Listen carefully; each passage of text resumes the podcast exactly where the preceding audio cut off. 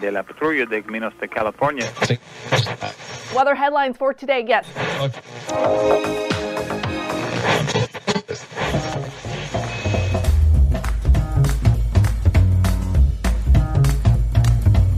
To the Revenue Generator Podcast, an I Hear Everything production. In this podcast, you'll hear how industry leaders integrate sales, marketing, product, and customer success into a single business unit with a common goal of optimizing their revenue cycle.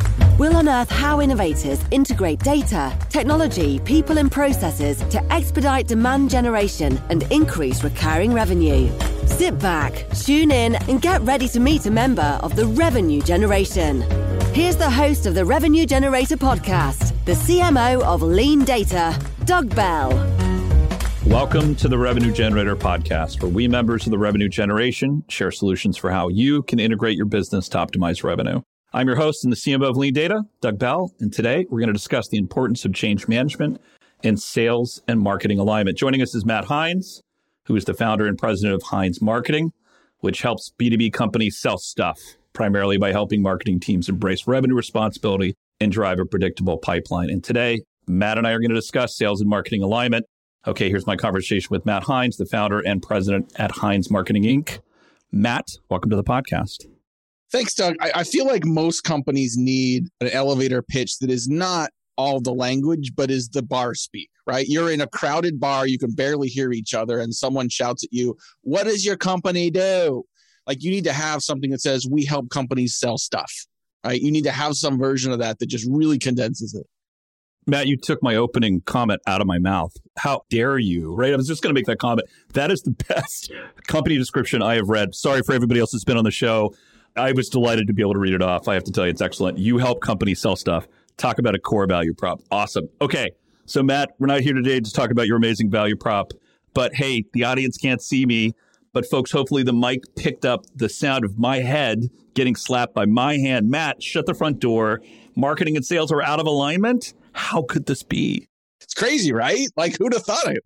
Well, yeah. And as a lifelong marketer, I will say that this is all our fault. This is marketing's fault because sales has been aligned around what matters forever. Like, sales literally focuses on the metrics you can buy a beer with. Marketing, too often, and too many marketing teams of this day focused halfway there. Like clicks, likes, retweets, even MQLs in most organizations are really just a vanity metric. And so if they're not aligned on the end goal of what you're trying to achieve, even if you're saying, well, leads are the means to, an end, well, if they're not the right leads, then they're not leading the revenue, and that doesn't help the sales organization. So you're actually not aligned.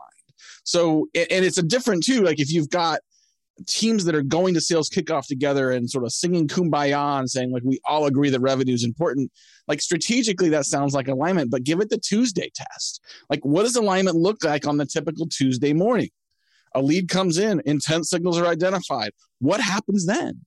Who gets that lead? How do they get that lead? How quickly do they get that lead? Does it go to the right person based on who's talked to that account before? What do they say next?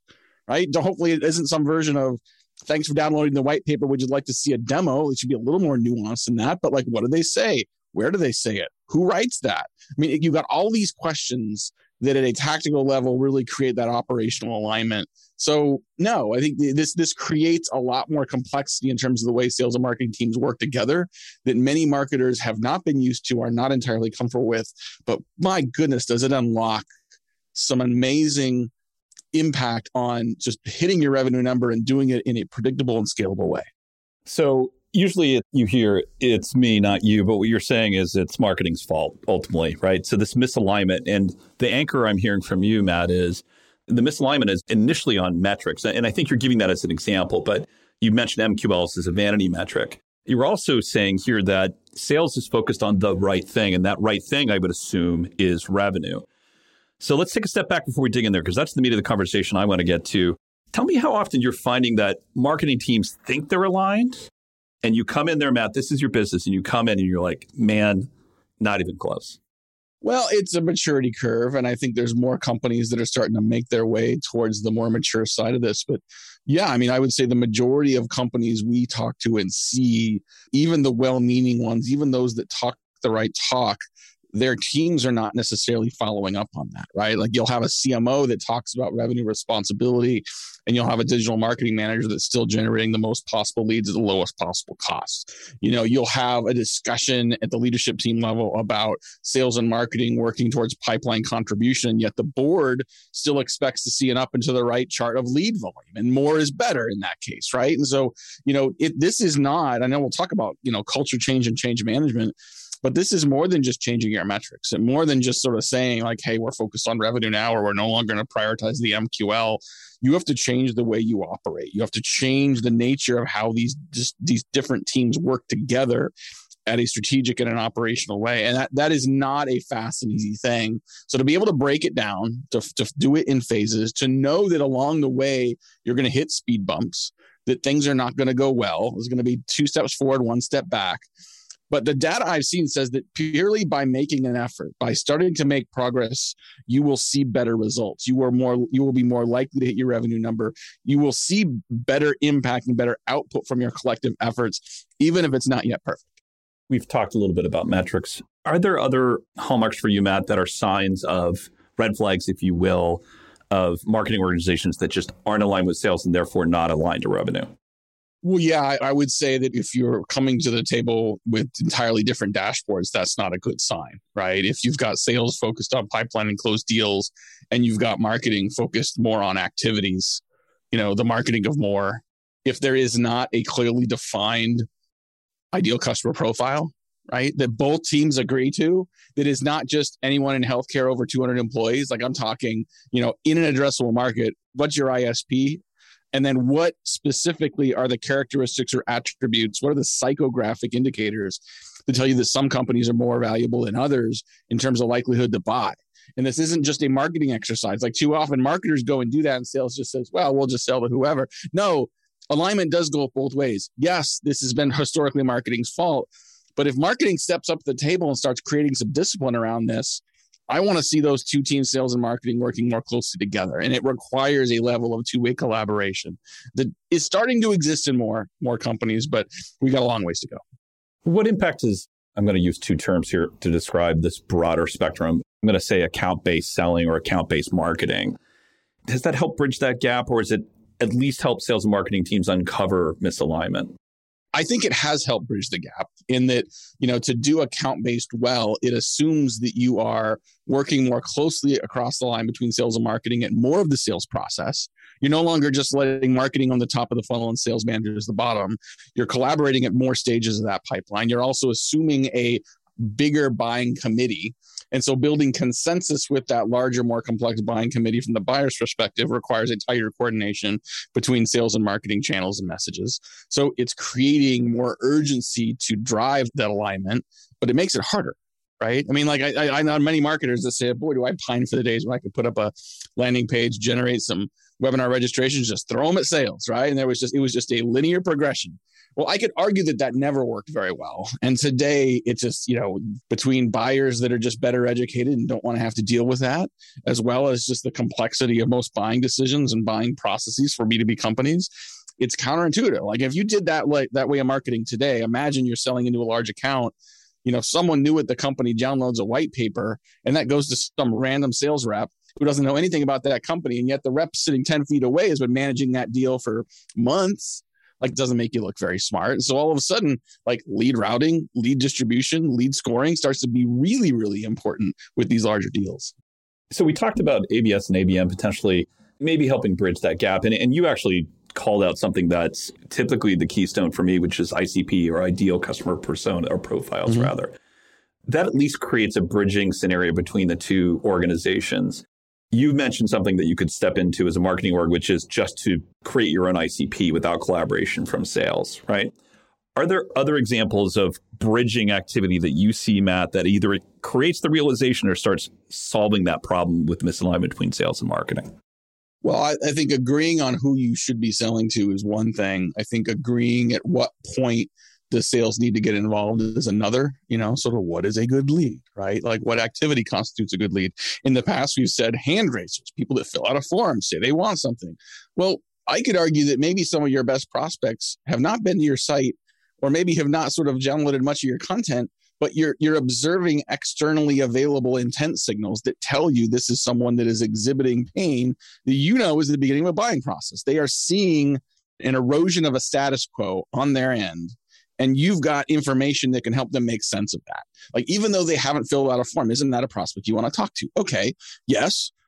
But who's going to talk to them? Should that be a marketing message that goes out first? Should that be a salesperson that calls first? Like there isn't a black or white right or wrong answer to that. But what the right answer is to sit down together and say, what do we agree is a sales worthy lead? What do we agree is a lead at the right account that is worth sales engaging with? And not for, you know, to, to schedule a demo, but to have the right next sense making trusted advisor kind of conversation. So I think that handoff is not a simple answer and it's probably different for different situations. But having a playbook that you could operationalize that everyone agrees on is a great first start. You know, I'm going to say that I'm a little surprised by the comment you just made, Matt, which is that still a lot of organizations having trouble understanding one, the value of a lead, right? Two, whose responsibility and how do you ultimately ensure that the lead as a buying signal makes it the right person? But also, what's kind of buried in there is companies are still struggling with the fundamentals of their handoff between sales and marketing. And so that really surprises me. I, I feel maybe we're in a bit of a bubble in B2B SaaS, Matt, my company. Do you find that still you're seeing that in B2B SaaS? Is this something that you see in particular industries, or are you saying this is still happening? This inability to get on the same page on something as simple as a lead is still happening? I mean, increasingly, I think of this as the messy middle. You know, I think so many companies sort of invest in lead generation, invest in driving demand, and are getting better and smarter at sales enablement once there's an opportunity thinking here's the sales stages and here's the materials and tools and content that we're going to give the sales team to sort of help them close deals but that middle area where like we've identified some demand and we have not yet qualified or converted them into an opportunity it's still kind of the wild west, right? Like, you know, you've got a BDR team. Who owns them? Sales versus marketing. What do they follow up with? How often do they follow up? Who, which of the teams should get that? I mean, you get into the lead routing conversations, you get into the content conversations. It's not a simple answer. And yet, so many companies are flailing and expecting just a focus on activity is going to solve the problem. You cannot out dial that messy middle. You have to be smarter and more precise at how you do it. I love that term, messy middle. I'm going to borrow that. Can I borrow that from you, Matt? I don't have a copyright. Yes. Do I need to go? do I need to have someone go get a go register the URL real quick? I'm going to borrow. I'm totally borrowing that audience. I'm taking that yeah. from Matt. Heard it here first. That's a great term. What about the buyer's journey? So I'm thinking, you know, Matt, in my head is what are the ways that marketing organizations can take bridging actions? We talked about ICP. The other one that occurs to me is the buyer's journey. Creating a common understanding of the buyer's journey. Is that also a good place to make that connection?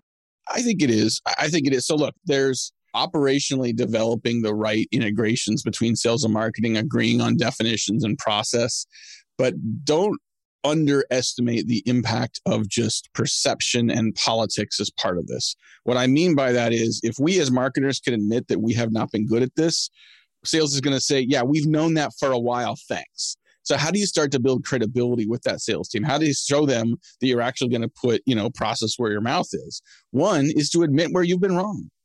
I mean, like say, listen, we realize we have sent you perhaps lower quality leads at, at, you know while trying to get that up into the right chart that the board wants to see and even though the board likes the chart like we clearly some of these are not our icp targets so our job is not to send you more leads our job is to send you better opportunities right? And so we're probably going to reduce the amount you're going to get, but we're going to make sure you get those that are actually worth talking to, that actually want to talk to you.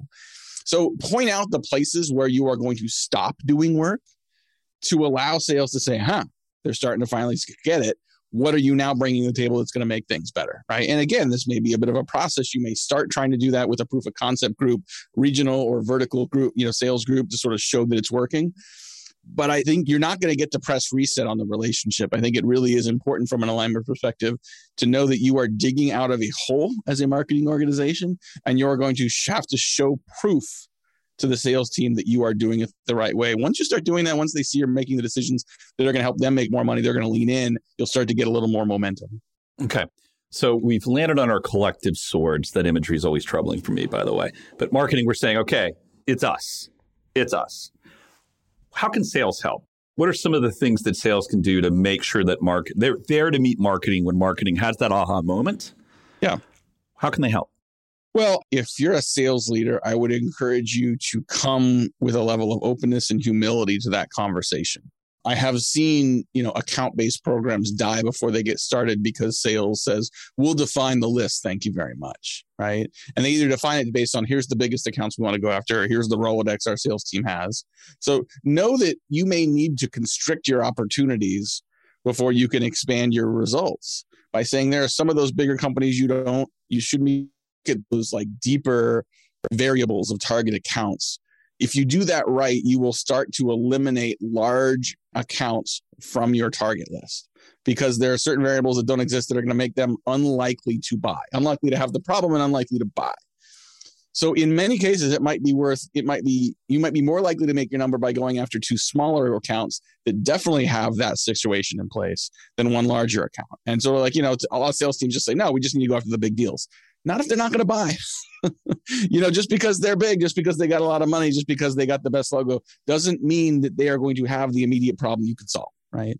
So coming together to understand here is our true addressable market. Here's the percent of that market that we can sell to. And here is the list. That's going to take some work and some you know some adjustments from both sides and, and, that's where i would expect sales to be willing to listen and be willing to adjust knowing and trusting that marketing is doing it so that they can help sell more. Let's take it from the CRO's perspective here, Matt. They feel misaligned, right? Mm-hmm. With the marketing organization. What are some metrics they can look to to say, yeah, actually, there is misalignment?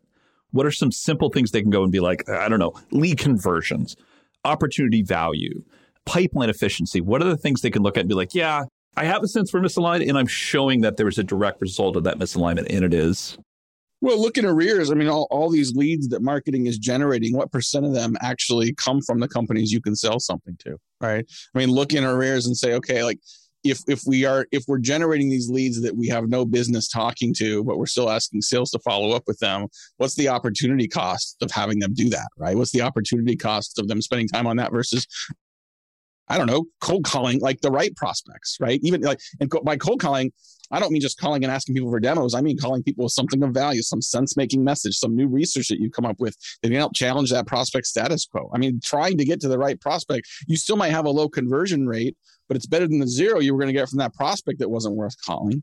So I, I think just pointing out and being comfortable pointing out like the past is the past. Let's acknowledge the skeletons in the closet I've literally seen some companies literally say, okay, you know what, we're declaring an amnesty day. Like we're going to get these teams together. What happened in the past is the past. Let's talk to each other about what annoys each other about what we do, your metrics, your bad lead follow up. Let's just put it all on the table and say, today, starting today, we get better. We're still going to probably fall into bad habits every once in a while. But starting today, we are going to talk to each other. We're going to believe in each other. We're going to expect the other side has the best of intentions. And that is how we're going to operate. That is the culture we're going to have in this organization. Because if we don't do it together, we're all going to be looking for new jobs soon.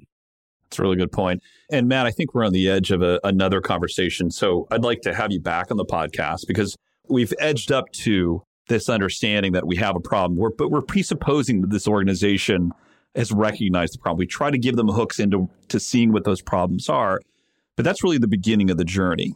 There's a bigger journey that arcs from there, right? So you recognize you have a problem, and I would love to understand first of all, again, past diagnosis. How do you get people on the same page, and then how do you manage change as organizations start centering on more of a revenue centric model? So will you rejoin me, Matt? I'd love to talk more.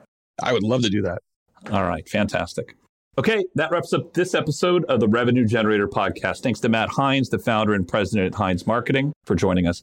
In part two of this interview, which we'll publish tomorrow, Matt and I are going to talk about change management to become a revenue centric organization. If you can't wait until our next episode and would like to learn more about Matt, you can find a link to his LinkedIn profile in our show notes, or you can contact him on Twitter, where his handle is at Heinz Marketing, or visit his company website at heinzmarketing.com. Just one link in our show notes I want to tell you about. If you didn't have a chance to take notes while listening to this podcast, shame on you. Head over to the revgenpod.com where we have summaries of all of our episodes and contact information for our guests. You can subscribe to our weekly newsletter, apply to be a speaker on the Revenue Generator podcast, or you can even share your revenue generation questions, which we'll answer live on our show. Of course, you can always reach out on social media. Our handle is at RevGenPod on LinkedIn, Twitter, Facebook, and Instagram or you can contact me directly. My handle is Market Advocate. If you haven't yet subscribed and want a daily stream of RevGen strategies in your podcast feed, we're going to publish an episode every day during the week. So hit that subscribe button in your podcast app, and we'll be back in your feed the next business day. Okay, that's all for today. But until next time, keep cranking because the revenue isn't going to generate itself.